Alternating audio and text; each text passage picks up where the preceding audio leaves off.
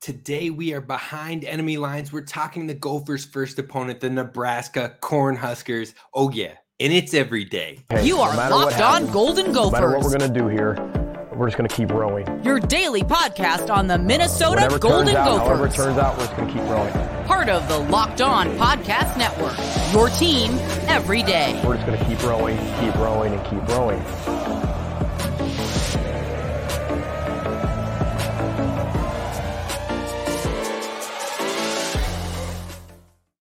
You're listening to Locked On Golden Gophers, part of the Locked On Podcast Network, your team every day. My name's Kane Rob, host of the podcast, former collegiate football video coordinator and recruiting assistant here to talk Golden Gophers with you each and every day of the week. That's right, folks. We are back Monday through Friday. Gophers talk each and every single day. And today we're kicking off a new series called Behind Enemy Lines each day of the podcast, we are covering one of the Gophers' football opponents up until we're done. So 12, the next 12 shows we'll be talking Gophers opponents and we're going by order of the schedule. So today we kick it off with Nebraska. We'll talk about changes that the team has seen in coaching and players. Then we'll talk about potential strengths and weaknesses as well. But first, before we get to that, I want to cover breaking news with the Gophers when it comes to the latest updates. We did have a little bit over the weekend. The first being Jacob Schuster hit the transfer portal. That's another goal for hitting the portal.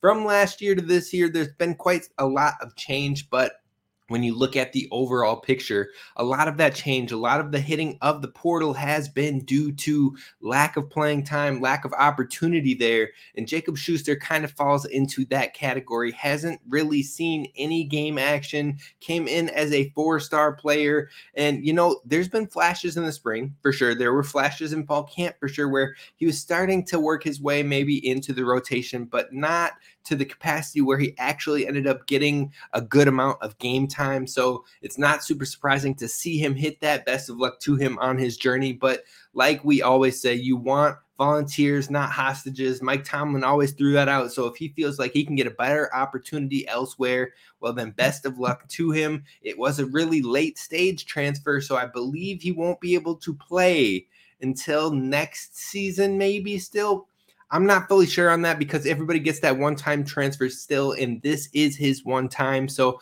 I'll have to look into that one. But best of luck to him. It looks like he's considering a Pac 12 school at Oregon State, but we'll see what happens. Then we move on to a little bit more breaking news before we get to the focus of the Nebraska Cornhuskers and the enemy lines, getting behind the enemy lines. But first, Athan Kaliakmanis, the hype is growing with Athan. I'm hearing his name a lot more around uh, fans all across, people who are just now getting ready for football season because it will be here before we know it. I believe we are 33 days away.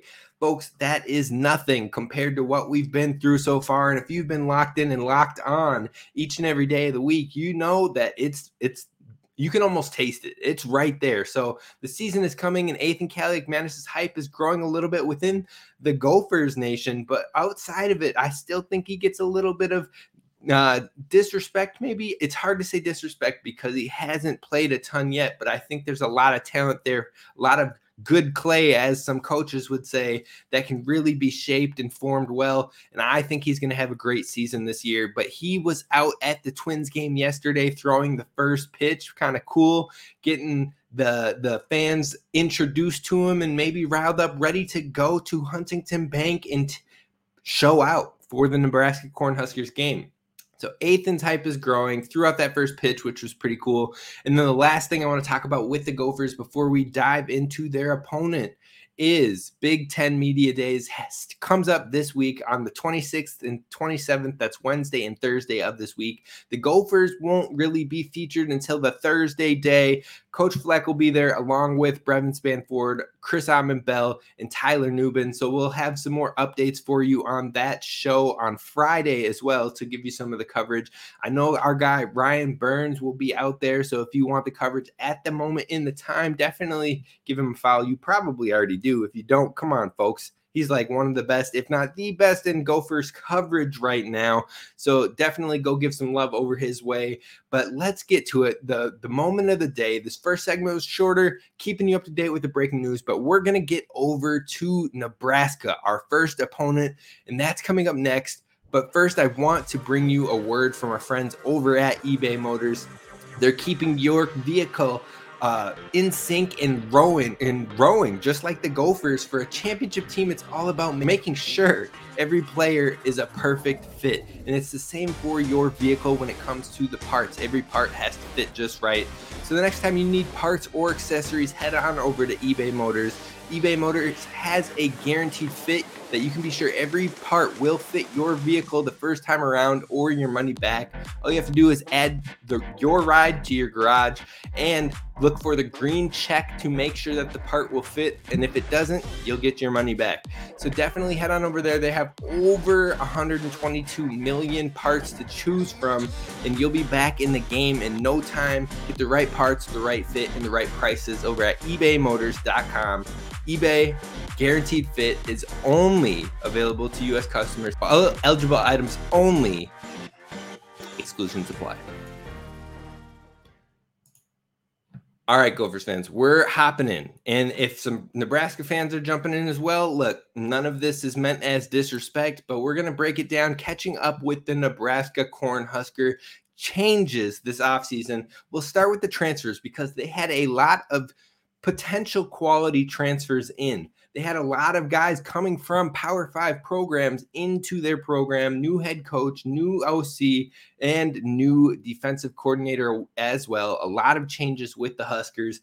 Uh, Tyler Knack, the first guy I'm going to talk about, the offensive tackle, he's coming in from Utah. He's a nice for 2023. We'll look at their outlooks for that. I'm not going to go, oh, what they'll be for the rest of their careers because who knows? There's a lot of up in the air there.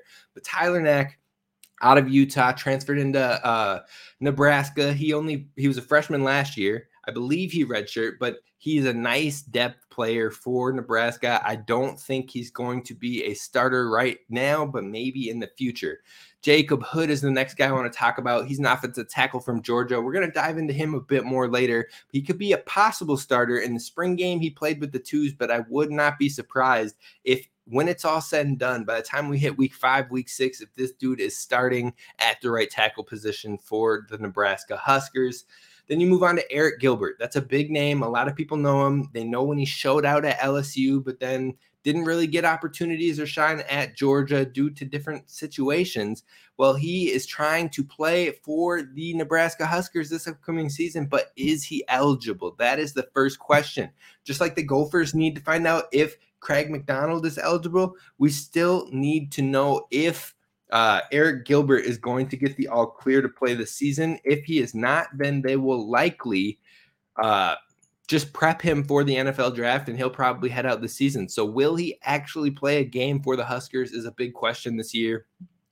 Comes from Georgia. That's two Georgia guys in a row. We'll make it three with MJ Sherman. So, that's right. The Georgia Bulldogs are heading to Nebraska. You got three different guys heading over. We know Georgia has a ton of talent. These guys were all on a roster that won at least one championship, but some of them were on a roster that was on two championship teams. So they've got a lot of talent in there, but they weren't able to get into those starter minutes. But that doesn't mean they're bad. And that's the biggest thing. Maybe they just needed opportunity. So MJ Sherman is an edge linebacker type player for Georgia or for Nebraska this upcoming season. He's likely going to be a starter. So that's one huge impact player right away. Then they bring in another potential starter at wide receiver in Billy Kemp. He is one of their leading receivers over the past few years now. He also had over a thousand yards this past year. Billy Kemp uh, will be a starter for Nebraska, likely.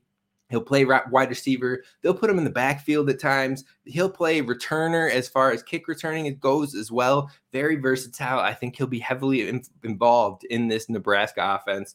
You've got Jeff Sims, one of the bigger transfers for Nebraska coming into the year. He's going to be their starting quarterback. We're going to talk about him a lot, so I'm going to move on because we got a lot to talk about with Jeff Sims. But Josh Fleeks, another wide receiver coming from Baylor, and um, some opportunity there. Corey Collier from Florida, he's a cornerback safety who will likely be a starter, especially with their defensive system change that is coming. Chief Borders, another player from Florida, a linebacker who transferred in. Elijah Jeudy from Texas A&M, defensive lineman. He can play inside or outside, and he's likely going to be a starter in this defense And then you've got Ben Scott from Arizona State. He is going to play center for the Huskers, and he will likely be a starter as well. So when you're looking at all of those transfers in, that's like 11 or 12 that I just named. And I, I probably didn't cover every single transfer that came in, but a lot of those guys everyone I just named there was Power Five. You got Utah, Georgia, Georgia, Georgia, uh, Virginia, Georgia Tech, Baylor, Florida, Florida, Texas A&M, Arizona State. A lot of big time Power Five players that maybe either didn't get enough opportunities and are coming in, or they wanted to come to a better opportunity like Arizona State's Ben Scott coming into Nebraska. So lots of changes there. But with those changes, you have the biggest changes of the program at the coaching positions. Matt Rhule, head coach, his offense has been predicated on athleticism and speed. And when you look at those transfers in, when you look at all of those guys coming in, what you can see is they are athletic as all get out, and a lot of them bring some speed to it as well. He has more talent in place in this year one than he had at Baylor or at Temple. So I wouldn't rule out rule out whoops I wouldn't do that with uh, Coach Rhule when it comes to Nebraska and thinking that they can't have some success this year. Now, I'm not saying they're going to go out and win the division. I'm not saying they're going to go out and win eight plus games, but could they break the bowl game streak? They haven't been to a bowl game since 2016, and I think it's possible they could get to six or seven wins, and that would be a nice step in the right direction. I think Huskers fans would welcome being back to the bowl game and seeing the progress right from the jump. But if if he continues on his trajectory that he's been on at other programs, then year one could be a struggle. It could be a three, four win season. Temple, uh, I believe, won one game in their first year. Baylor won like two or something like that. I can't remember off the top of my head. Both the first years for Rhule in those programs wasn't very good, but then he made significant jumps in years two and three. That could happen here with Nebraska, but like I said, I think the starting point, the athletes that he has in the building, the fan base uh, behind him, I think that he's set up for more success in year one. Now, when we look at his time with Temple, he was more power run focused. He was more two tight end sets. I expect we're going to see heavy elements of that in this Big Ten stint early, not just because that screams Big Ten football, but also because Marcus Satterfield was with him at Temple, the new OC that is here with Nebraska. Well, he was there with him at Temple as well, and that is more of the style of play that they ran. Again, a lot of two tight end sets, a lot of power run game. I think we'll see a lot of that this upcoming season, especially maybe earlier on as people are getting their feet wet, as chemistry is still building, as they're starting to figure out the new system. You might see more power run elements, but when he goes over to Baylor and he has a different scheme over there because the Big 12 was much different than what he was seeing with Temple, he was more pass heavy. He was more RPO based, run pass option, and having that that choice, the quicker decisions, but getting the ball in the air. That's what we saw a lot more of with Baylor. Now, with Sims at quarterback and two capable running backs in Anthony Grant and Gabe Ervin Jr., I think we could also see some heavy elements of that RPO incorporated as well. So, what you're really going to probably see with Matt Rhule and the Huskers is that you're going to see elements of both of his times in Baylor and Temple kind of com- some uh, converging together and taking the best of both worlds approach there. Now, overall, I would expect, like I said, that they would take both of these, not only because that temple style works for what the Big Ten has been, but the Big Ten seems like it is starting to kind of have an identity change, partially with new types of offenses coming in and USC heavily passing. We've already know Ohio State passes the ball a ton. It looks like Wisconsin's going to get to passing the ball a lot more. So I think we're seeing a partial identity change, and Nebraska could be fit for both of those either way this thing goes.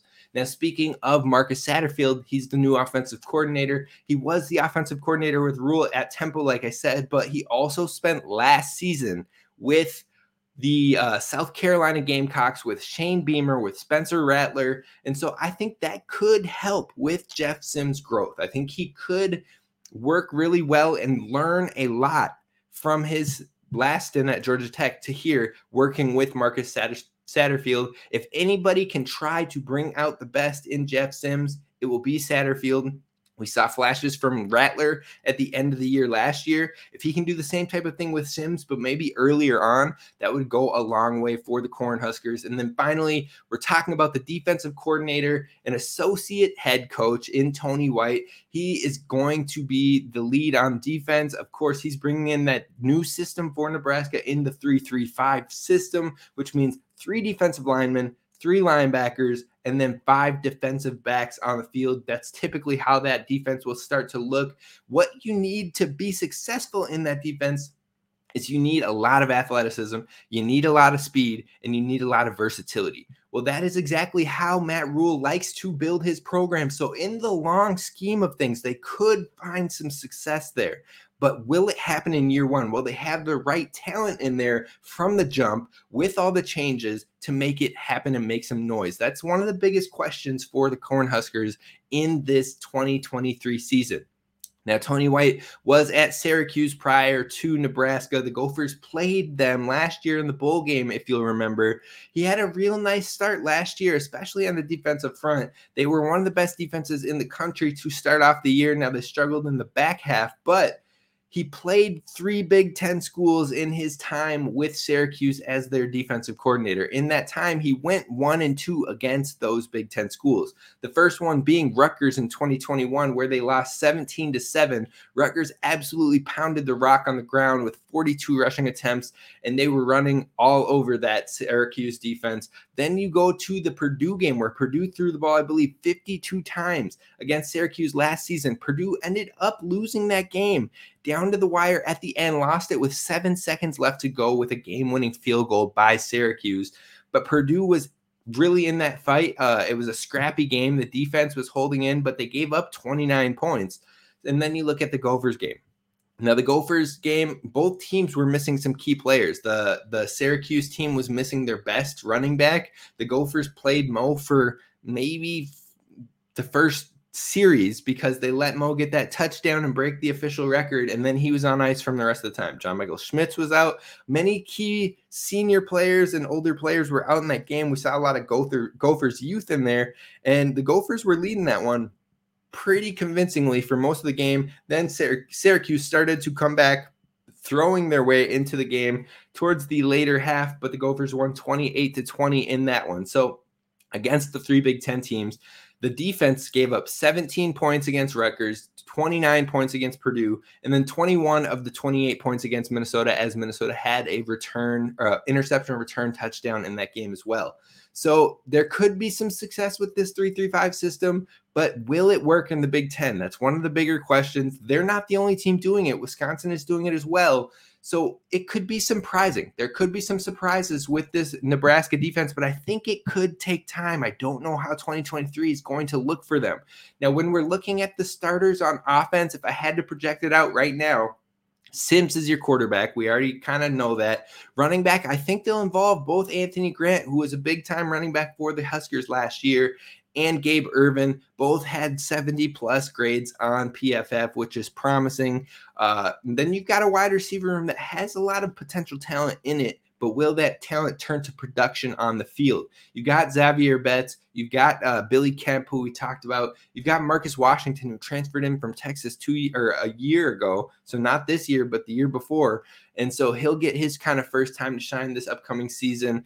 Uh, those three are probably your first three starters when it comes to the wide receiver room, but then you've got the depth of the true freshman Malachi Coleman. Will he redshirt or will his talent be able to kind of get him onto the field in some positions. He's got some nasty speed. He is already built as a true freshman. So Malachi Coleman is definitely a guy I like for the Huskers moving forward. And then you've got the transfer in from Baylor as well at Josh, Fleeks. That's five capable wide receivers at the very least.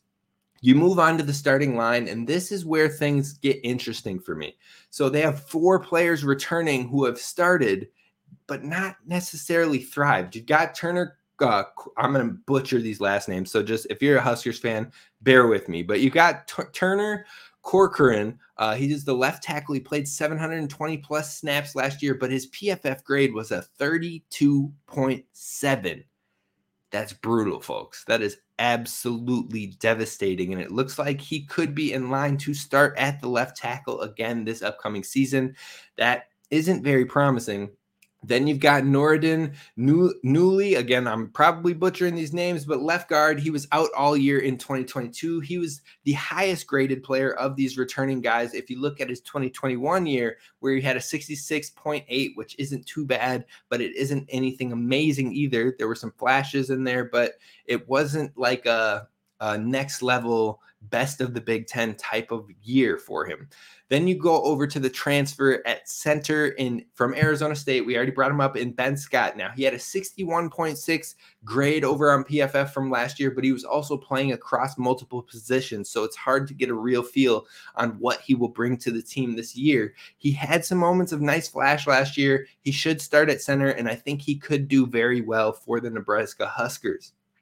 Then you've got Ethan Piper at right guard. He had a 60.2 grade on PFF last season on 527 snaps. And then Bryce Benhart. He had a 60.6 grade last year on 643 snaps. I wouldn't be surprised, though, to see Jacob Hood potentially push him for some playing time or for some starting opportunities at the right tackle position. Now, Jacob Hood is the transfer from Georgia. This kid is six foot eight 350 pounds. That's what I got from PFF's numbers. Now, if that is correct, this man is massive, just like Daniel Faalele. We remember him well, and he was able to push himself onto the field relatively quickly. Now, he wasn't able to do that with Georgia, but that's understandable because Georgia already had a championship team returning. But now that he is moving on to Nebraska, who could use some help on the O line. I would not be surprised to see this massive kid get some opportunity with the Huskers and could be a big time player and a staple for them since he was a freshman last year that redshirted. So he's still got all of his eligibility basically. That's going to be potentially a huge player for them on the offensive line that I'm very intrigued by moving forward. But maybe he doesn't start in week one when the Gophers play them. Now, quick talk on the defense before we talk about strengths and weaknesses. The defense, again, is switching to the 3 3 5 system. You need speed, versatility, and athleticism, which should work long term. But again, the biggest question is how does it work next year? They've got Gifford and Newsome back from last year's team. Both are athletic, they're plus players, very fairly versatile. And then you add in Collier from the Florida team, and it gives them three solid DBs on this system that's predicated on needing five or more really talented defensive backs to really hold its own in case of injuries and things like that. So there will probably be some tri- trial and error with filling those other DB spots, making sure that there aren't any blown coverages, making sure that they can hold their own and recover in different outside runs and whatnot. But overall, I think they're going to try to build that depth and develop that depth at the DB position. Now, even in year one, they've hit the portal for major programs for athletes, and that could come together relatively quickly in year one, or it could ha- and it ha- could help them scrap to a six or a seven win season. We'll see if that happens. But Nebraska is not a team to sleep on. We're going to talk about the potential strengths, the potential weaknesses, and a make or break for them coming up next. All right, Gophers fans, we're wrapping up with some strengths, some weaknesses, and the biggest unknown, the make or break for the Nebraska Cornhuskers. We're going to lead off with that. The make or break for me is Jeff Sims. Now, he has all the talent in the world to be a darling, like we saw from Anthony Richardson, who ended up going in the top five in the NFL draft this last year. Now, his accuracy was pretty poor. It, when throwing the ball, he had a cannon for an arm, but it just didn't seem like he could get the ball to the receivers in, in a breadbasket when it was needed, the, the big time throws like that. Now, Jeff Sims has that absolute athleticism. He has a similar upside and intangibles, the top notch traits that Anthony Richardson had, but I don't know. He hasn't really been able to capitalize on it. So, will that happen in this upcoming season? He's got speed, he's got a big arm, but can he capitalize on it? He's he hasn't. We've seen flashes from him, but we've seen even less flashes than what we saw from an A. Rich, who again had some some worries to him moving forward. Now, when you're looking at Jeff Sims, he never had a pass grade above a 57 on PFF on the season, and he had 10 turnover worthy plays last year to five big time throws.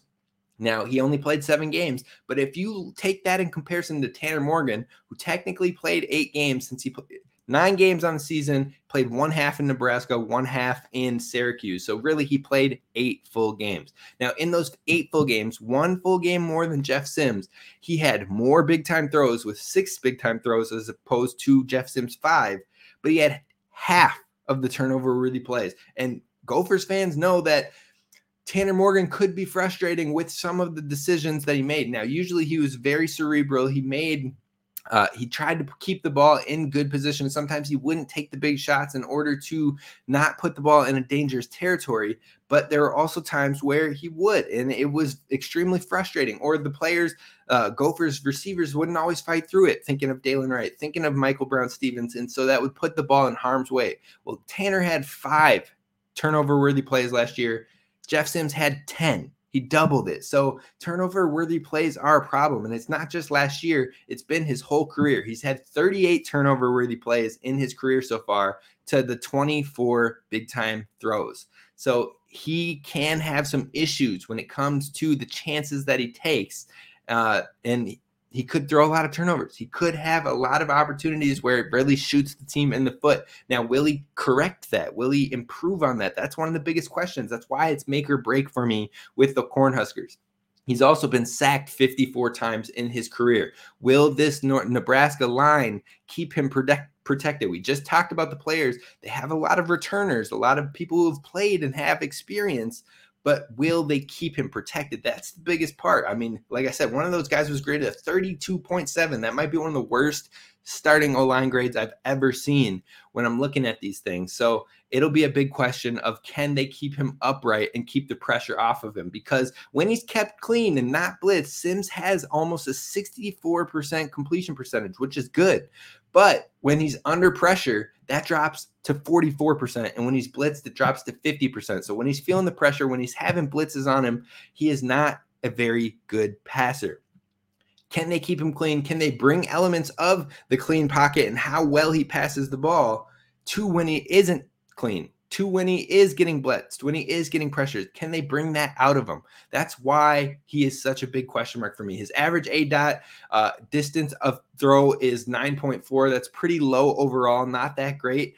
Uh, we want to see more downfield throws from him, but the real worry that stood out for me is that seven turnover worthy plays last year of his 10, seven of them happened when he was not blitzed. So it's not always because he's feeling the pressure that these turnover worthy plays are coming. It's truly decision making. How can he clean that up? The turnovers have gone down year over year. He started out with 13 year one, seven in year two, and three last year. But durability wise, he's never had a full season of play. In year one, in the 2020 year, he played 10 games.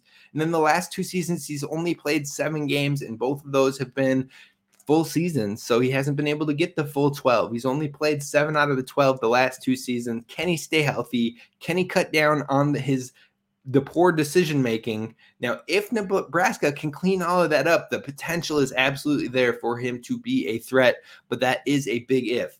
Now, to close this one off, we're talking about strengths. We're talking about potential weaknesses for both of them. I'm going to run those real quick and we're going to wrap this one up. So, potential strengths the coach, with his history in turning teams around and turning them into respectable programs is all there. So I think that is a strength for this team. People will buy in, people will, uh, players will buy in, coaches will buy in, and they could see themselves turn it around rather relatively quickly with the building blocks they already have in place. Again, athleticism all over the field, speed all over the field, quickly developing uh, from the portal and from the recruiting. You can already see the changes on who is coming in. Nebraska has never had a problem in recruiting because of the major fan base, because of how football, how dominant football is over there in Lincoln. So overall, I think that Nebraska could be in a good spot long term. The biggest strength for them is that they are a threat on the air and through the air and on the ground. Uh, the ground they have two running backs that are more than capable. They have two really good tight ends in Arik Gilbert and Thomas Fidone, who is both, or I probably said his name right. I think it's Fidone, Fidoni. rock with me. They got two tight ends that have some true talent out there, but the most lethal in year one seems like the the the versatility that they have out there. They could have uh, attacks on the ground from Billy Kemp, from both running backs, from Jeff Sims on the ground, and then you've got two tight ends that can keep you in that short and intermediate passing game as well. There's a lot of different things to cover against Nebraska, so that is definite strength of theirs. Finally, we're wrapping up with the weak weaknesses. Can the 335 defense handle the typical ground and pound nature of the Big Ten? That is a big question. We saw Rutgers do well against it. We saw a Minnesota, team without Mo Ibrahim do decent against it and even find some passing success in there as well. So that is a huge question. Can the O line play elite level football? The returners aren't extremely promising, plus many coming off of injuries or minus years, but there are lots of potential transfers coming in. The recruiting class looks like they're starting to build something up. But in 2023, can the O line hold its own and be elite? And then finally, the biggest question can Jeff Sims become more productive and efficient or will turnovers and bad decisions and incompletions continue to plague him? That's where we're at with Nebraska. That's going to do it for us today I'm Behind Enemy Lines. I hope you enjoyed it. Tomorrow, we are talking Eastern Michigan. I'll see you there. Row the boat, Ski-U-Mah, go Gophers, and don't forget to subscribe.